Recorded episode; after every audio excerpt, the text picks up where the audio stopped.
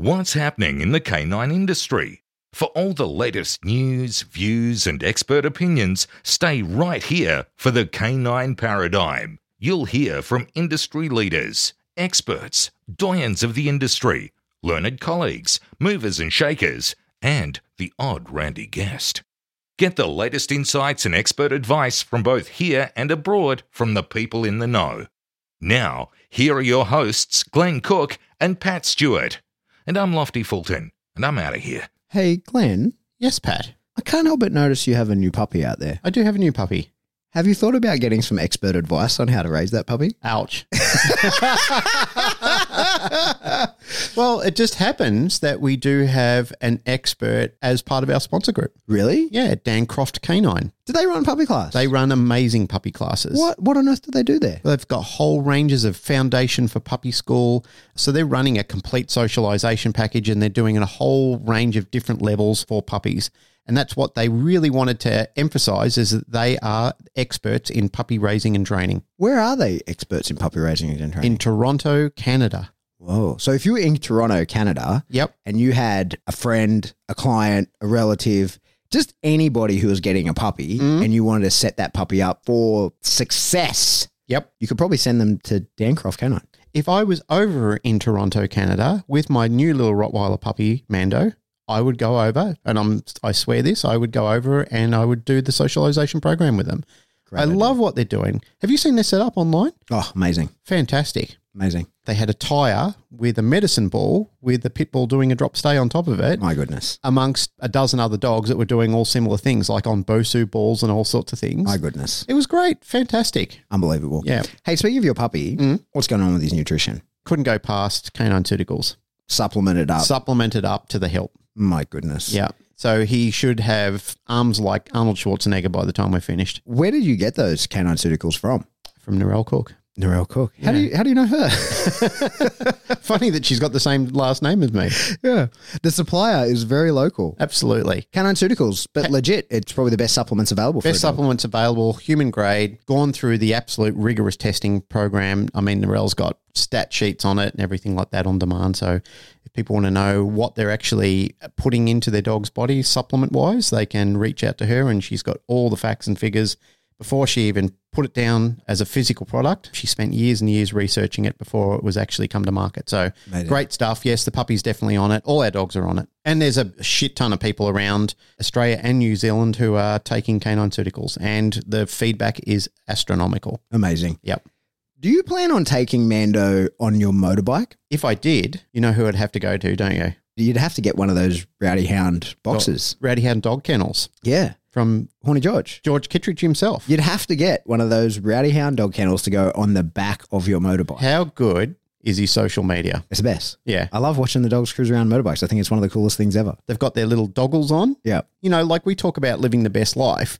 Well, for people who are motorcyclists, they can do both. I'm serious about thinking about getting one, but then I've got to train a. I, I don't know if having a Rottweiler on the back of a bike is going to be a great idea. your sport bike. but but well, uh, I think you should do it. maybe one day when I've got a m- smaller mid-sized dog, uh, I would get a rowdy hound dog kennel and I could travel around. So I could not only enjoy the company of my dog, which hundreds of people seem to be doing across the United States of America, and I could motorcycle at the same time. So Amazing. two things that are very dear to my heart coming together. All right, this ad's going on for a long time. Mm. I need to get out of here and go and train some dogs. Yep. But do you know where I got the equipment that I'm going to use to train those dogs? The goat, The goat. the Billy Goat's gruff, Einzelwiener.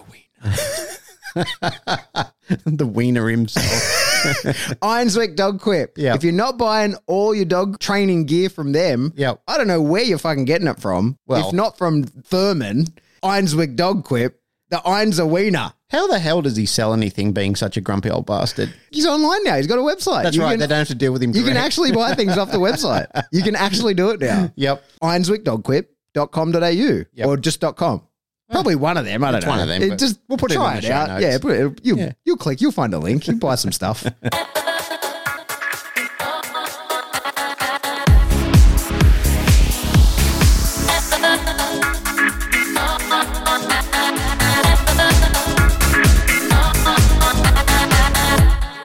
Welcome back to the Canine Paradigm. I'm your host, Pat Stewart. I'm at my house, but I'm joined by my co host, Glenn Cook. Yeah, I'm at my house too, funnily enough. Yeah. I just realized as I left my little space for you to talk, I was insinuating that you were at my house. it would certainly solve our internet problems. Yeah, it's been crazy, right? And it's late on a Um, school week. We're both shagged. We had busy days. Yeah. It's very late, and uh, we But we're thought doing it. we're doing it. We're doing it for the people. We're martyrs, really. Yeah. Look at us, Talking into microphones, doing the hard yards. You sound like one of those little kids at the moment who's stayed up way too late on a school night, and they've they're going, "Oh no, Yeah, I'm like, right. I'll keep going." Yeah. Yeah. That's pretty much me at the moment. Yep. Hey, we've been getting some really incredible feedback. Had a bunch of people message me about the last few episodes. Mm. been getting lots of screenshots and stuff, people tagging us and things. So it's it, it's what keeps us going. It's why it's worth being up late, making sure that we get stuff out. It doesn't stop people harassing us. Hey, well, how come you guys used to be really regular? There was an episode every every Tuesday, but um, we're doing our best. We've just been literally talking about that now about trying to get back on top of getting the weekly show out. It's just that my workload has increased incredibly and now so is yours because you're actually working for someone else and it's not just the Pat Stewart home show anymore. It's uh, you're out you're No. whoring for a videoing company now and Yeah, yeah, selling my soul. yeah. Hey, Hey, um we should jump into it. Hey, before you do that, you were just talking about the appreciation of earlier episodes and the episode that I did, The Most Dangerous Advice Part 2, where I talked about my time crossing over periodically to force free training. I actually expected a shitload of heat over that uh, because I have had some conflicting conversations with people in that in the past where they primarily said that I was a quitter and I didn't try hard enough and two years isn't long enough, et cetera, et cetera. And there might be some truth in some of those comments. I'm not going to discredit them and say that's not true. There might be some truth in it, but I actually expected people in the community to sort of reach out and it not being a popular conversation. And it still might not be, you know, they might not feel comfortable about raising that. But what I have had is I have had an overwhelming amount of people privately message me and tell me that they were really sorry to hear that I had to go through that. And especially the story about the Kelpie and so forth, they said that was mm-hmm. hard to hear. I was very appreciative. I was very thankful that people shared in that moment because it was hard to experience too. As I said in that episode, and I want to reiterate that clearly in the messages ahead, is that I don't see those people as being bad people. They weren't bad people. It's very possible that it was just a bad experience for me and I wasn't the right student for that work.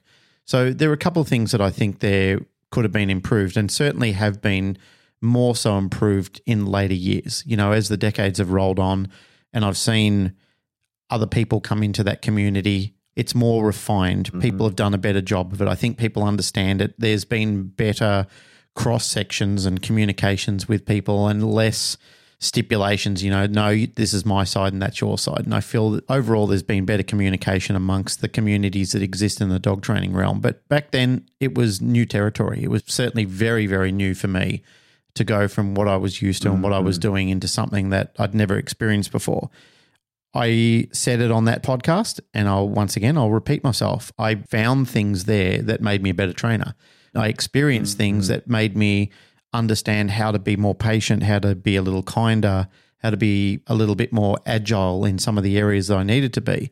So I didn't walk away from it as a terrible experience overall. There were just things about it that I didn't enjoy.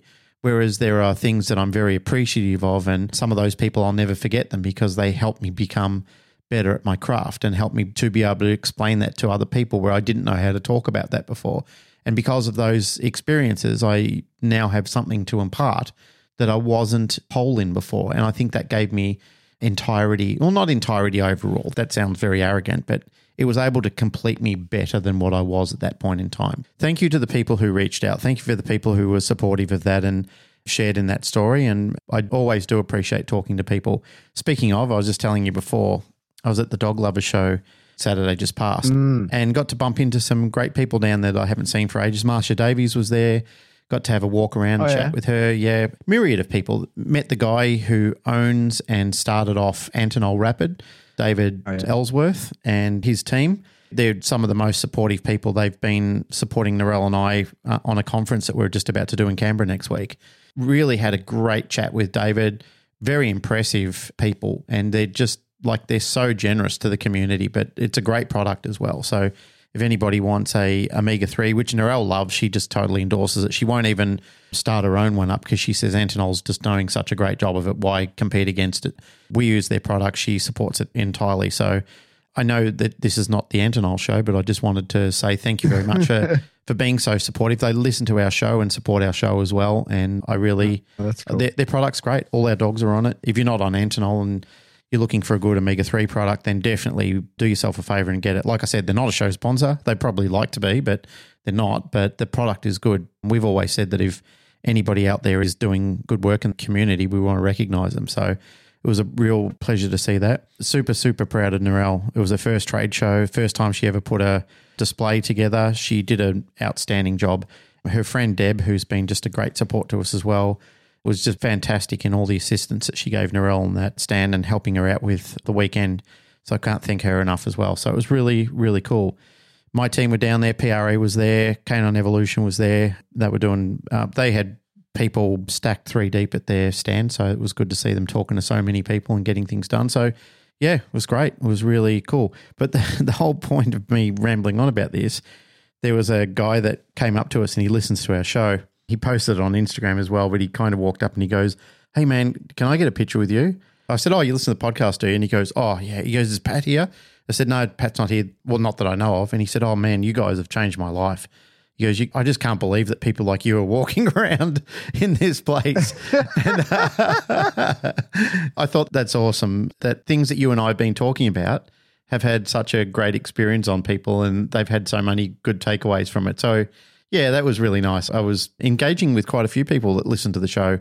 There were people stopping by talking to Rel. There was people who were stopping me as I was walking around, just looking at other places and saying, "Oh, you know, I listened to your show. Thanks heaps." So, thanks, guys. That's a nice thing to hear. That's cool. a nice thing to experience. And as you said, you know, when people have been tagging us in stuff that have been mattering to them, that have had an impact on them, that's why we're happy to stay up late and do the podcast for you.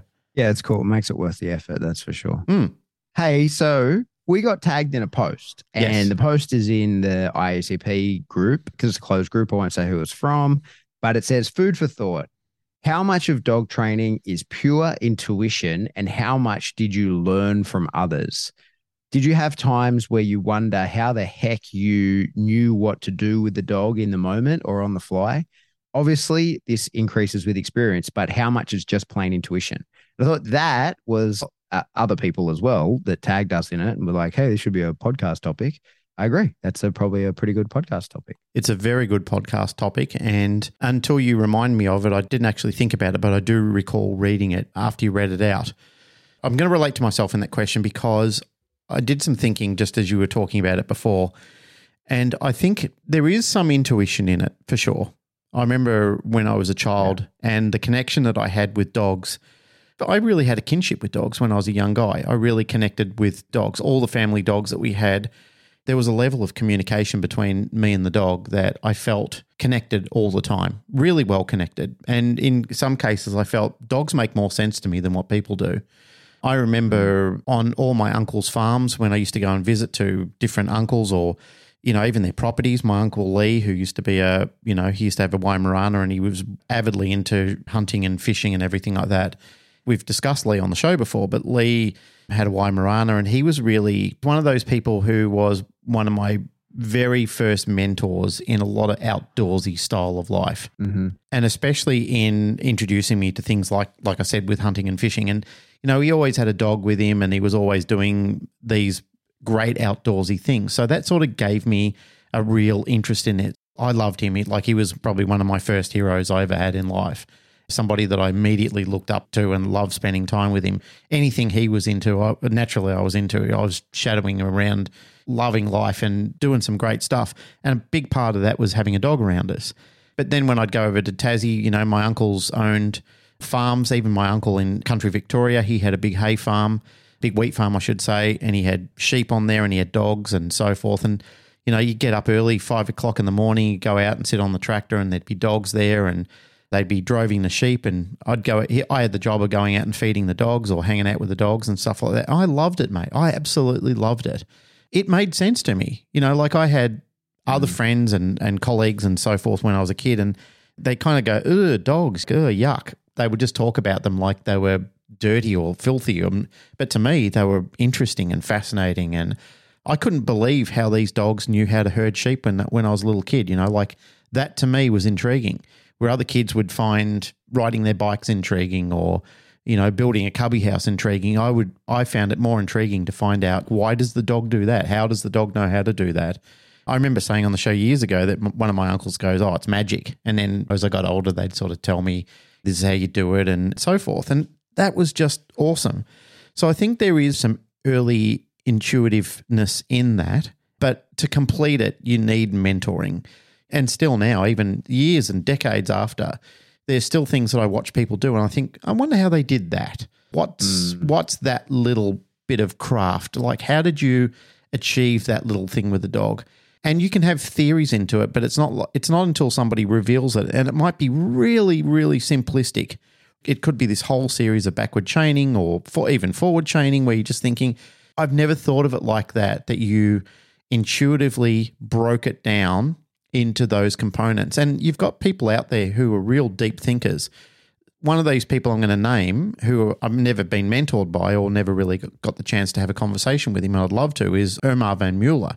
And I was watching a clip mm. over the weekend where he's taught one of his dog, Monkey, I think it was, to play Connect Four with him, where the dog is actually mm. dropping, you know, those uh, little discs into the Connect Four game and lines it all up perfectly. And he's playing alongside the dog. Now, because I trained a parrot to do that with a dollar coin, I know how he did it, but it's still amazing nonetheless. And that's just one of mm. 50 leading things that he's taught that dog to do and his other dog, Jumpy, like painting and all sorts of stuff.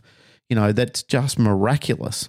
Now, I know, mm. you know, on top of this, I know there's been people around the world who have taught animals to do it. Like I've seen an elephant do it at a zoo, and I've seen uh, elephants do it when I went over to Thailand and so forth. I've seen people do those sort of things. And it's mm. just been incredible to watch them do it. So I know other people have done it in different species, but the fact that he's got that dog to do like 50 or 60 different skills that are leading yeah. the field compared to other people and maybe Omar's just one of those people who is just thinking, what can I do next and how can I break this down? And he's an incredible deep thinker in his field. Or maybe he's, um, you know, like communicating with other people and they've given him ideas where it's sparked into something inspiring. And he thought, yep, mm. that's, um, that's how I can teach my dog to do this next thing. I do believe, yes, in a very, very long winded fashion, into leading into that question, I believe that there is a level of intuitiveness but I also believe that in order to really kick that intuitiveness off, you need to be with a community of people to inspire you to think what next and how can I mm. add the building blocks of this next thing. I believe that greatness is never achieved on your own, it is achieved within the community. And there's so many things that a good community will help you or even inspire you to do. I'm going to go on a tangent. Yep you made me think of something when you were talking about it. Omar's incredible, right? Like unbelievable some of the stuff that he has that dog able to do. I haven't really gotten to see him train really because like he really he tends just to post videos of completed tricks and stuff, which he posts heaps of. And there's a little bit of training stuff, but there isn't, you know, I haven't seen much of it if there is. But when you talk about him playing Connect Four with the dog, I don't think that he intimates or or anybody's expected to believe that the dog's really playing Connect Four, like that the dog understands that there's a winner and a loser to this no. game, and that four of the things in a row. It's just doing a behavior. Right? So, like, I don't think. Yeah, it's just doing a trained behavior. Have you seen the dogs? And there's a few of them all over Instagram that push the buttons that talk. Have you seen those? Yeah, dogs and horses. Yes, I have. So there are some of them that have 30 odd buttons or more on the floor, and the dog is putting together sentences. And a lot of people think that those dogs are really conveying intent and that they're actually attempting to communicate via the buttons. there was one that I had an interesting conversation with someone a little while ago about. There was one where the dog, it was saying that something hurt. I can't remember what it was, but it was saying like it was its feelings were hurt and that it was sad. And I was trying to explain to someone what a load of bullshit that was, how like this is just a trained series of behaviors. And if the dog was really actually able to say that it was experiencing pain via pushing the button, how do you think the person trained that? Mm. right? Because I was trying to explain like if the dog is just pushing buttons, and I'm sure that they've reinforced the shit out of that, and you push the dog pushes buttons, and the dog hits different ones, and different ones have different kinds of reinforcers, and the dog just experiments with hitting the buttons. And if you leave the camera rolling for long enough, eventually the dog hits a buttons in a series that is amusing, and you can make up a sentence from. And once you've trained a sequence of pushing the buttons in a particular order, you can then put a question in front of that and it appears as though the dog is is replying in a sentence to it. But this one in particular, one video was the dog was saying that was in pain over something, and I and someone was trying to explain to me like, "Oh, look, it's true. Do you think it's true?" And I was like, "Well, the thing is, there's no way that a dog has that level of cognition. I don't think there is evidence, you know, and that dog chaser." They've demonstrated that the dog can understand complete sentences, can understand complete sentences, as in go get a thing, and or it could say bring to me a thing or go and touch a thing and the things could be different. So the dogs are capable of understanding a sentence. It has like a direction it has a verb and a noun. It can put together that it's being told to go and interact with a particular thing in a particular way or to bring a particular thing to a particular spot. So you know there's three components to, to that and a dog can understand it. But i don't think a dog can put that back together especially not via pushing buttons and I think that's what gets left out of that conversation with all these people that think that that's real and that the dog really is conveying these complex sentences via pushing the buttons. I know some stuff about dog training. I wouldn't dream of saying I know everything, no way. But I can't think of a way to teach those things, especially when the dog is conveying that it's in pain. How did they teach the dog that? Right? Like I think that's the question that gets kind of left out because a lot of the people doing this are like, oh, the dog, me and the dog have this beautiful bond and this beautiful communication. It's like, okay, but what did you do to the dog to demonstrate pain to it in order to give it an association to what pain is and being able to convey that to you? I'm surprised that we don't talk about this more, like in the industry, that like real dog trainers aren't conveying more concern over this. Or do you think that it is? And am I exaggerating or am I overreacting? Or is this like a really bad case of anthropomorphization? Because I think like we often talk about anthropomorphizing dogs, but I think that's really what it is.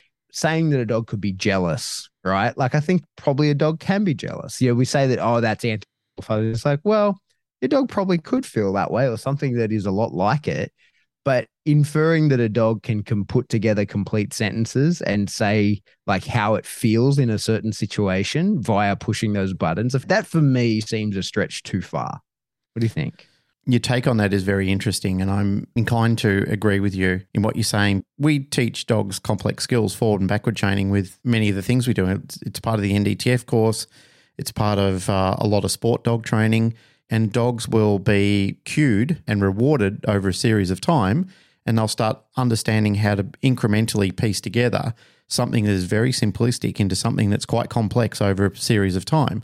It can be something that you're doing with, let's say, six or seven cues that are then faded away, and it's given one cue, and then the dog completes that whole behavior where it was doing one behavior, one one cue, one behavior, one cue, one behavior, one cue, one behavior, until the chain starts to form, and then you break down the necessity for giving all those cues. It becomes one cue, and the dog completes the whole behavior, and then is rewarded at the end of it.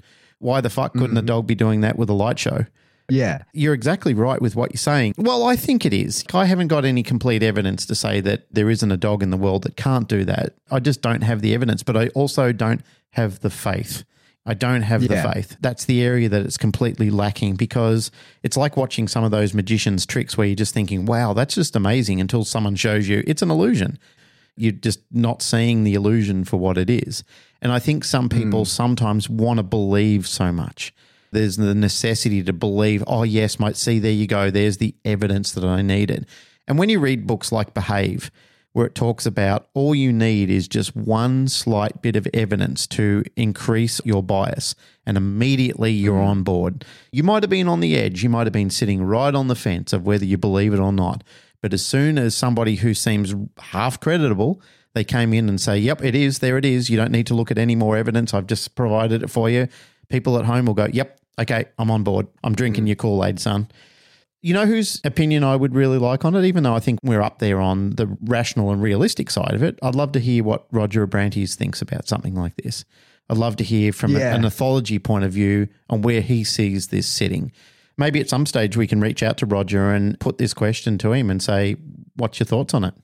I'd love that to be true. I would love it. And I remember the first time, there's a few different Instagram accounts of people with dogs that do it, but I remember the first time I saw one, I was like, oh my God, this is it. This is amazing. Like even I got sort of caught up in it. I was like, that dog can talk via pushing those buttons. This is the greatest thing ever. These people are amazing. This dog is amazing. But then I started sort of seeing more and more of them. And even sort of after watching a few of the videos of the first one that I saw, I was like, hmm, I'm not so sure that the dog can put all of that together. I would love it to be true, but I just can't imagine that a dog has that sort of level of cognition. But what I will say, and it's what I wrote down when you were talking before, when I was I was thinking about it, was when I first saw. Remember, like how obsessed I got with Dancing with Dogs. It was Mm. probably twelve months ago or more, right? When when I was like, oh, like I watched that show. What was it called? We Are the Champions or something like Something that. like And that, yeah, it was a Netflix series. Yeah, and it had Alita Polina, the Russian champion dancing with dogs person. And I was sort of enamored by it. I watched it and I, I started watching a lot of Dancing with Dog stuff, and people were sending it to me. And I certainly haven't done any of it competitively or been engrossed in, haven't gone to a club or anything like that. But I was really curious about was how they trained some of the behaviors because it seemed to me like a lot of the the dogs were really dancing some of the attitude and inflection that the dogs had in certain behaviors, I was really impressed by. And I thought, hmm, you know, it's the way that you train it and blah, blah, blah. But of late, because, you know, I've been mucking around with my own dogs a bit more, I've been doing a lot more sort of flowy move through positions. And I posted like a meme the other, oh, not a meme, a, a reel the other day of me, you know, at the seminar that I did there in Sydney. There was a lady uh, with her dog Rufus who she does dancing and there was a part where she uh, had the dog sort of in a front, you know, facing her. She'd done a bunch of different stuff. And then she turned the dog to a stand, like he was facing her and he turned 180 degrees and stood rock solid facing away from her. And I was like, oh my God, how the hell did you train that? Like it really impressed me. Mm. And I got all excited about it. And then just the other day I was I was looking for some footage of something else and I found the footage of that because Jazz filmed it and I was like, oh, that's cool. I should go out and train that. And at the time I was like losing my mind. I was so excited about how like how cool it was and how hard it would be to train. And then I sort of got to the drawing board and I was like, all right, how am I going to train this? And I was like, okay, my dog has a spin. I can spin him around in a circle. He has a pretty solid stand and he has a, you know, looking to a, a reinforcer like a target. So I was like, you know, I can probably just join all those three things together. And in about eight reps, I had the same behavior. Mm. I was like, ah, shit, that was that went fast, but it was because it's five years and eight reps, right? Like we had all the pieces that we could just put together.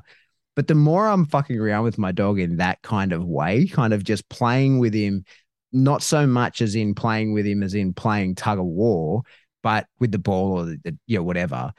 But playing with him as in like transitioning through positions, I can see that he enjoys it. I can see that. And I do think that you know, I've kind of come around to thinking that those a lot of the dancing with dogs dogs, they are really dancing. They are really actually sort of enjoying the flowy movement with their person. Like there's a connection that comes of that.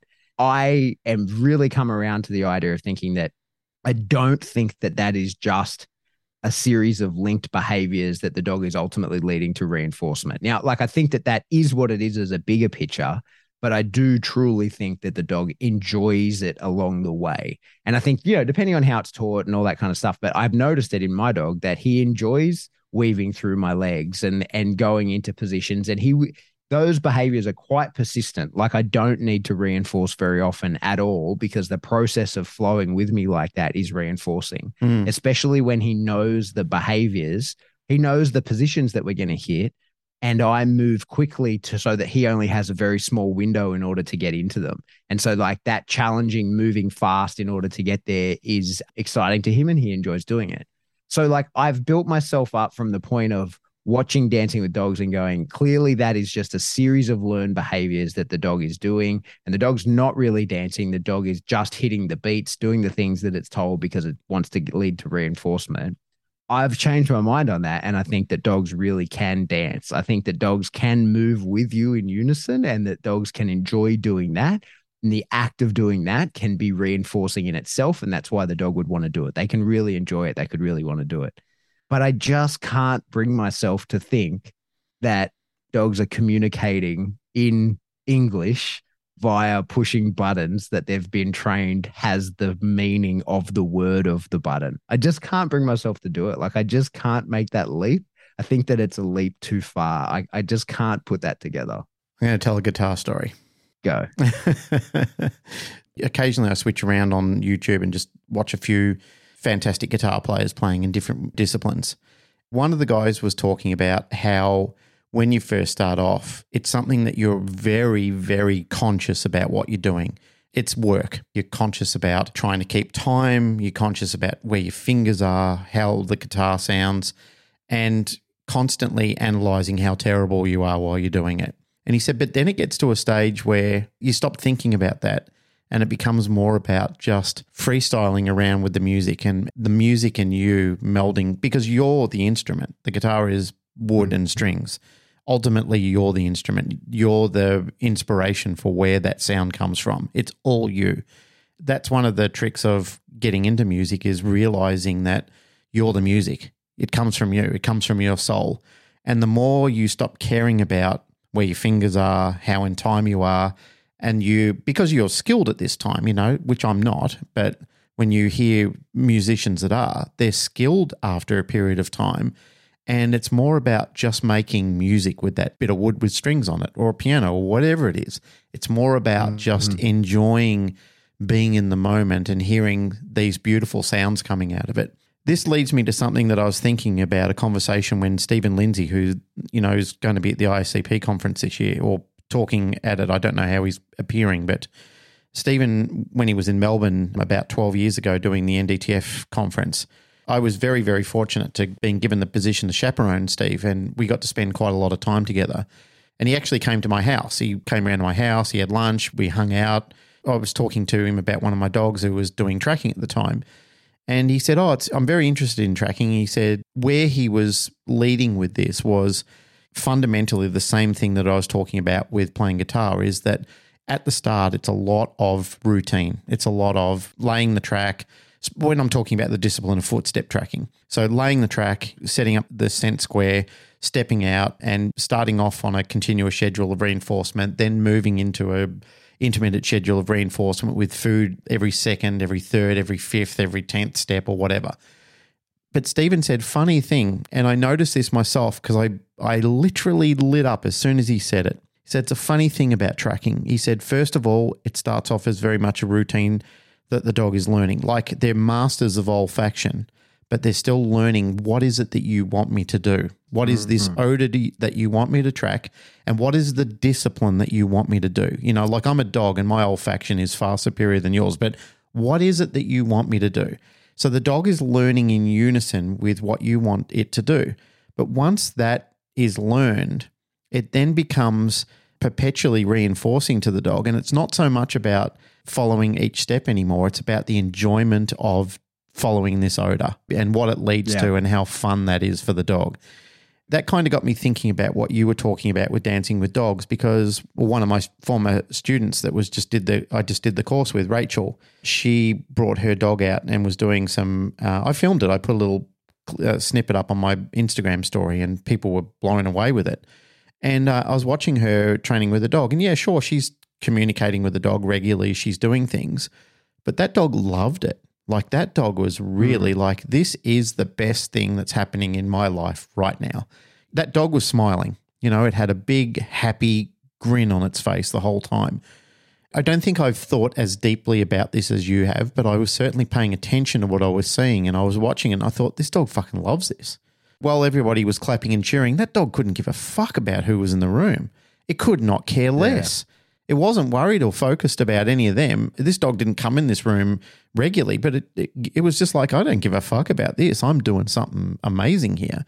You know, I'm connecting with this person who I love and I enjoy being with. And sure, I'm getting rewarded through it. I'm under no illusion that the dog is still not doing it for reinforcement, but why isn't the action itself reinforcing sometimes? And this goes back to what Steve was saying before about once you get into the skill of it in either tracking or even the earlier example I was talking about guitaring, and noodling is what guitarists call when they just get on a guitar and they just start playing a pentatonic scale or something like that, but then they add rhythm into it and soul and feeling and they bend the strings or they do a bit of vibrato or something like that because it all sounds amazing. You know, it's not just a routine anymore. It's not just work. It's not just part of the skill set that you have to do. It sounds good and it's fun, you know, like it's just nice to hang mm. out on the guitar and make some noise, where it's nice for the dog to get into the field and just follow a track, where it's nice for a dancing dog to just hang out with you in a place and, you know, like you and the dog just connecting and vibing well together. What's wrong with that? Like, what's wrong Nothing. with any of that? Nothing. And I think how this ties into our actual topic about intuition versus, you know, the application of the science, like learning to do these things is that I think there's a there's a fusion of the two. I think both are really important. For sure, some of the, the greatest dog trainers that I've ever had the privilege of spending time with, it's super intuitive to them. And and most people have never heard of those people because they can't necessarily teach very well in what they do because it's intuitive. They don't they've never learnt it. Mm. It just comes naturally to them. And so they very often don't actually know the importance of some of the beats that they hit and why they hit it and when. They just know that it's the right thing to do. It just feels like the right thing to do. And that's why I think for sure some of the best dog trainers I've ever had the privilege of spending any time with, no one will ever hear of because they can't assist somebody else in becoming as good as them. So they'll continue to train dogs and, and do that, but they can't pass on that message because they never learnt it. But I think the opposite is true as well. Like there's people who really have no intuitive understanding of dogs, but understand the science and the application in the I won't say the art, but really the, the science of it. They've learned, they understand operant classical conditioning. They know how to give the right inputs to the dog in order to get the outputs from from the dog that they want. And and I think that both of those are fine, but I think that they each have a ceiling. And I think that the you know the the the best and probably the most productive form of dog training is the fusion of the two, mm. which is you know, that that level of intuition where you know you move with the dog and you understand this is what's good for you and and a level of connectedness with the dog, sort of understanding.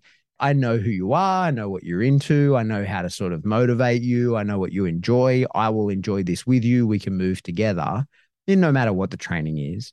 But I think that hates its limits. Then sometimes when say you can't read the dog or something might be peculiar with the dog the dog might have some unknown backstory that is influencing its present you know? There was an interesting post that justin rigney put online a little while ago. You know he had a video of him working with a dog and they were using an e-collar and they were biting a tug and he was like you know which quadrant of operant conditioning are we in? People were giving their opinions and all i wrote was that all of them. I was like you know because all of the operant processes of the past influence behaviors in the present. You know, like I feel like that's one of the things that can be tricky when you're dealing with sort of if you're just dealing with connecting with the dog and and how intuitive are you in the training is that like that sometimes can fall over when you don't know how the dog got to that point or there's some sort of scar underlying issue that you just sort of don't know about right and so when you're like you're just going to connect with the dog and, and play and that kind of stuff, it can be sort of difficult if you then don't have the pieces to put together. And that's why I like the combination of the two, where you're then like, hmm, I can read and I can give inputs and I can be a little bit disconnected from this and I can just go to a very operant or classical process or whatever, you know, fusion of the two and be a little bit more disconnected and just push the buttons that are necessary in order to get the outcome. And then I can bring the dog back in to seek out that level of connection again. So being able to flip flop in between the two, I think is super important. I don't think anyone can be super successful with just one alone, like the mm. application of the science and the knowledge and all that. Like you can do really well, but you'll hit a limit. There, there'll be dogs that you fail when you just can do that. And then there's people who don't know any of the science, but they just can connect with the dog. And I think that there'll there'll be dogs that you can't help doing that. And I, I think you have to sort of tip the scales. Like I know myself, I can read a dog pretty well now, but I couldn't. Like I had to learn that. That was not intuitive to me. And I think that a lot of the the you know we've I've you know grew up in a dog family. We've always had really good dogs. I've never owned a except for like a Mali that I had, like I've never had uh, any problematic dogs, you know, like we've dogs that we've raised in, in my family and, and me as an adult, they've always just been good dogs, even before I was a dog trainer. There's a level of in, intuition in that, like I know typically what a dog wants, but uh, like I wasn't very good at reading a dog at all. I had to learn how to do that.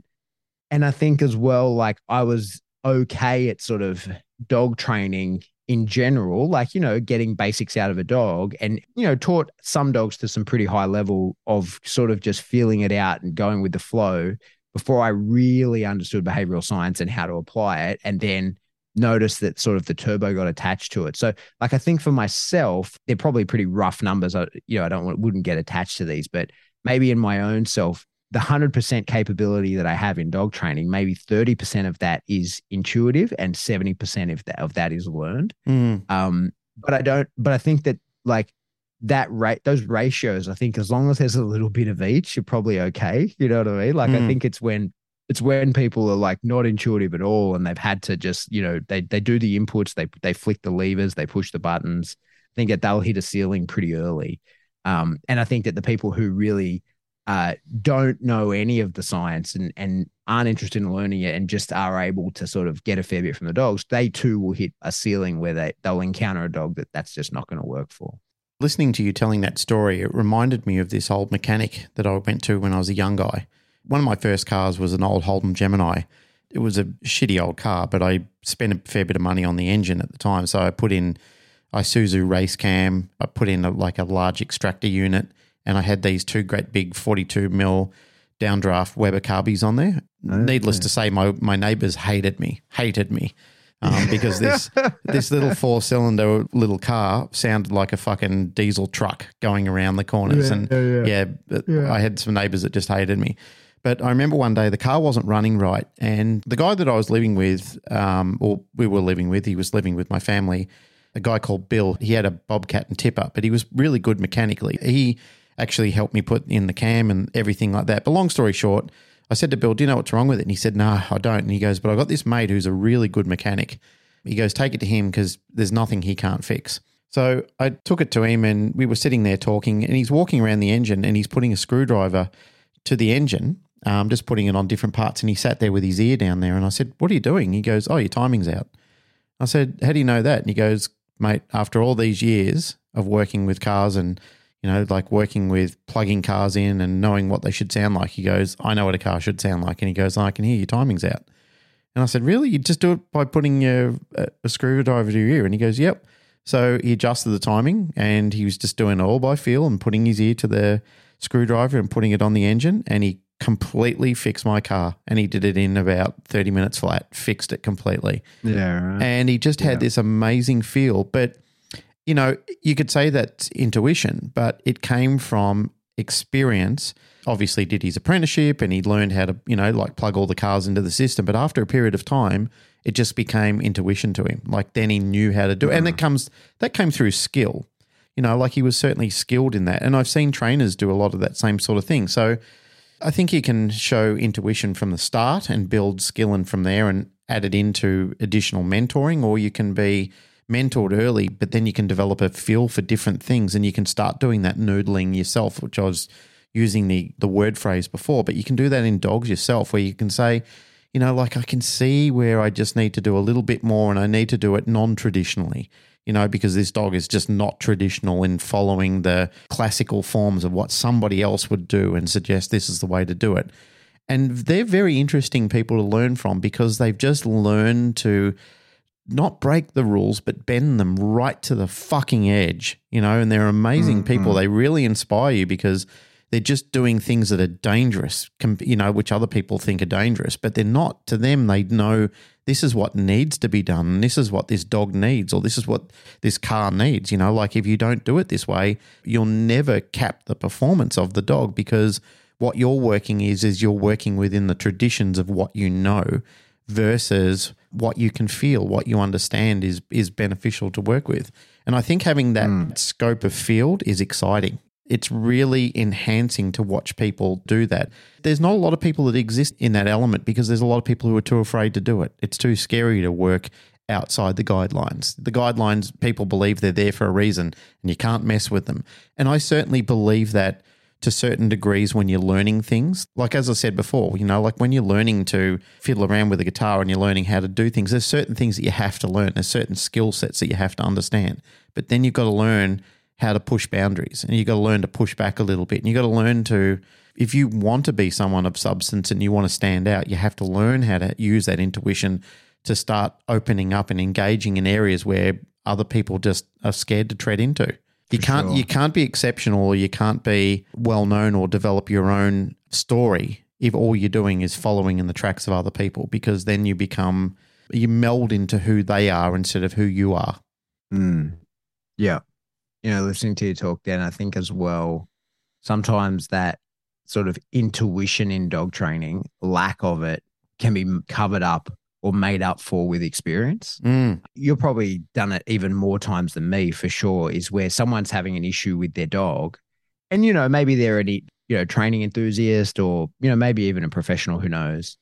And you see the problem immediately. You go, here, look like this. And you can immediately bring up more from the dog. You can get more out of the dog. You can achieve what they've been trying to achieve with the dog for a long time in a very short period of time.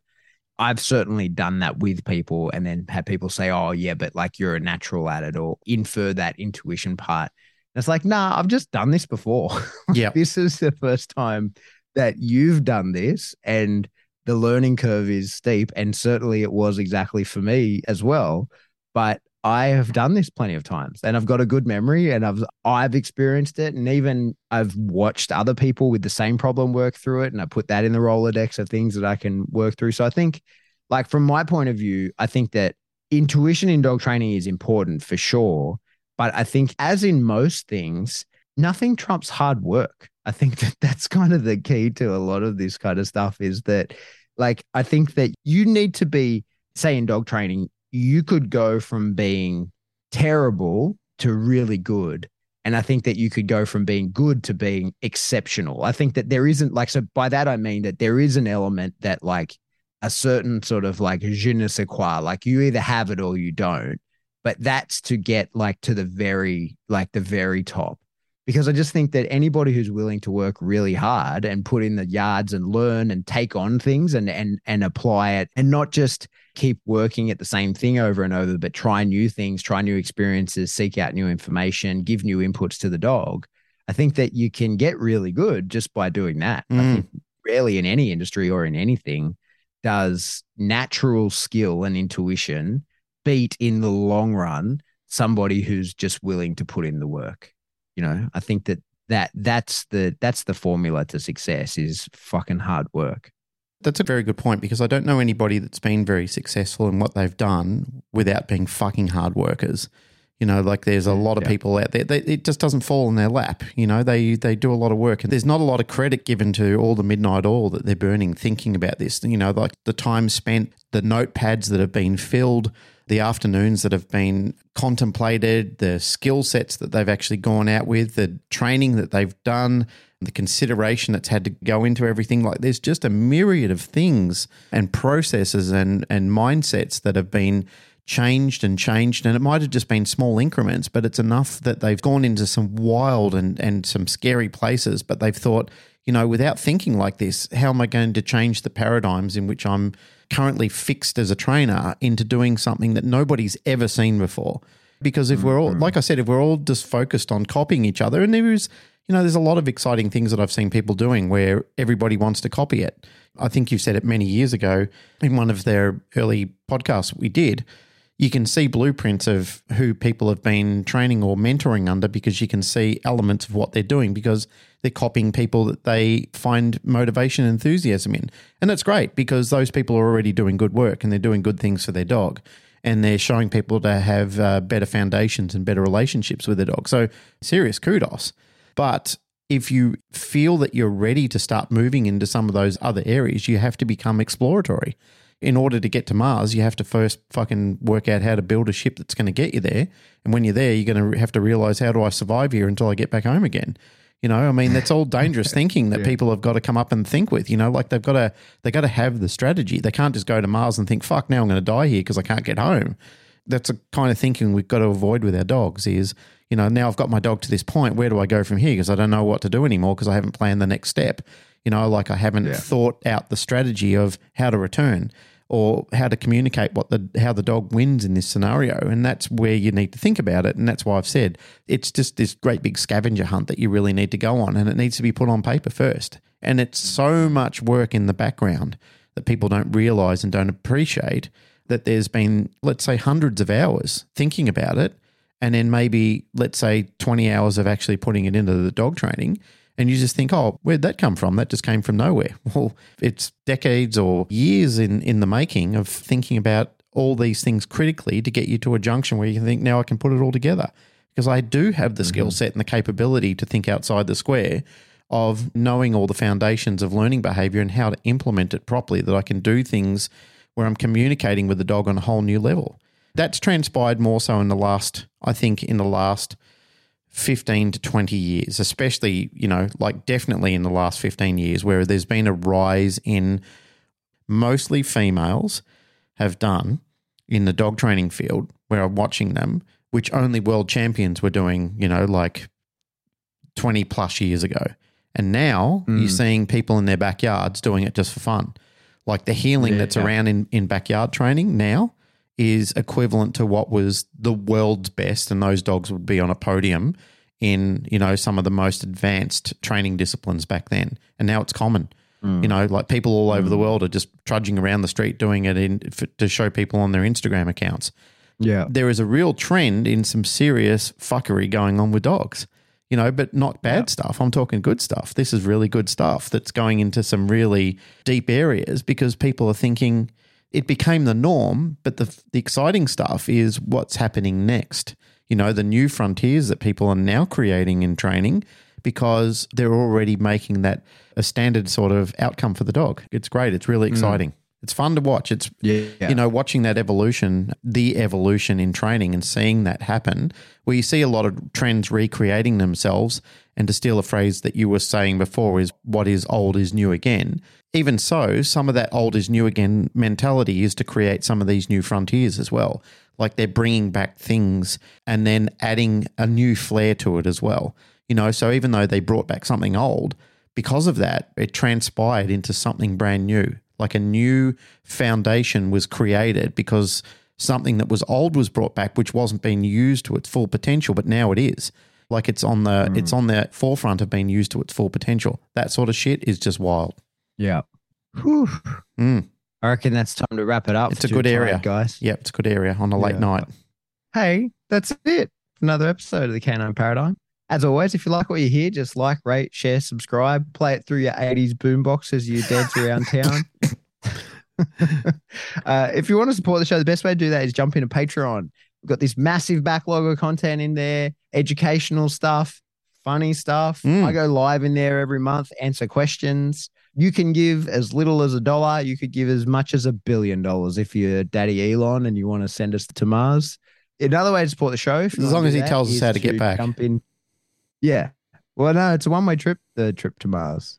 You know, I had a friend in the army who was obsessed with being on the trip, the first trip to Mars. He was obsessed with it. I remember saying to him one day, I was like, mate, you don't really have any skill sets that are like really very useful on Mars. You have an extremely abrasive personality. No one likes being around. You don't have any like skills. I was like, man, if they need a tail gunner on the space shuttle, you're the guy. Like, no problem, you can do it. But I just don't see you being on that trip. He'll be the Matt Damon Maybe that they leave behind. So you just say, "Hope you like potatoes." yeah. Yeah, enjoy it. All right, another way you can support the show is jump into Teespring or Spring, buy yourself some underpants, maybe a cap, maybe some other things, maybe some socks, wall tapestry, t-shirt, no drink any one of bottle. those things, anything we sell, just jump in there and buy that. No Yep. drink bottles though. If you want to get in contact with us, the very best way to do that is to jump into the discussion group. A lot of cool information gets Mm. passed around in there. It's where we're always looking for inspiration for shows. Yes, definitely. Um, got something to tell us, jump into there, start a conversation. Everyone be nice. And if you want to get in contact with us directly, you shoot us an email. We are info at the canine paradigm.com. Goodbye.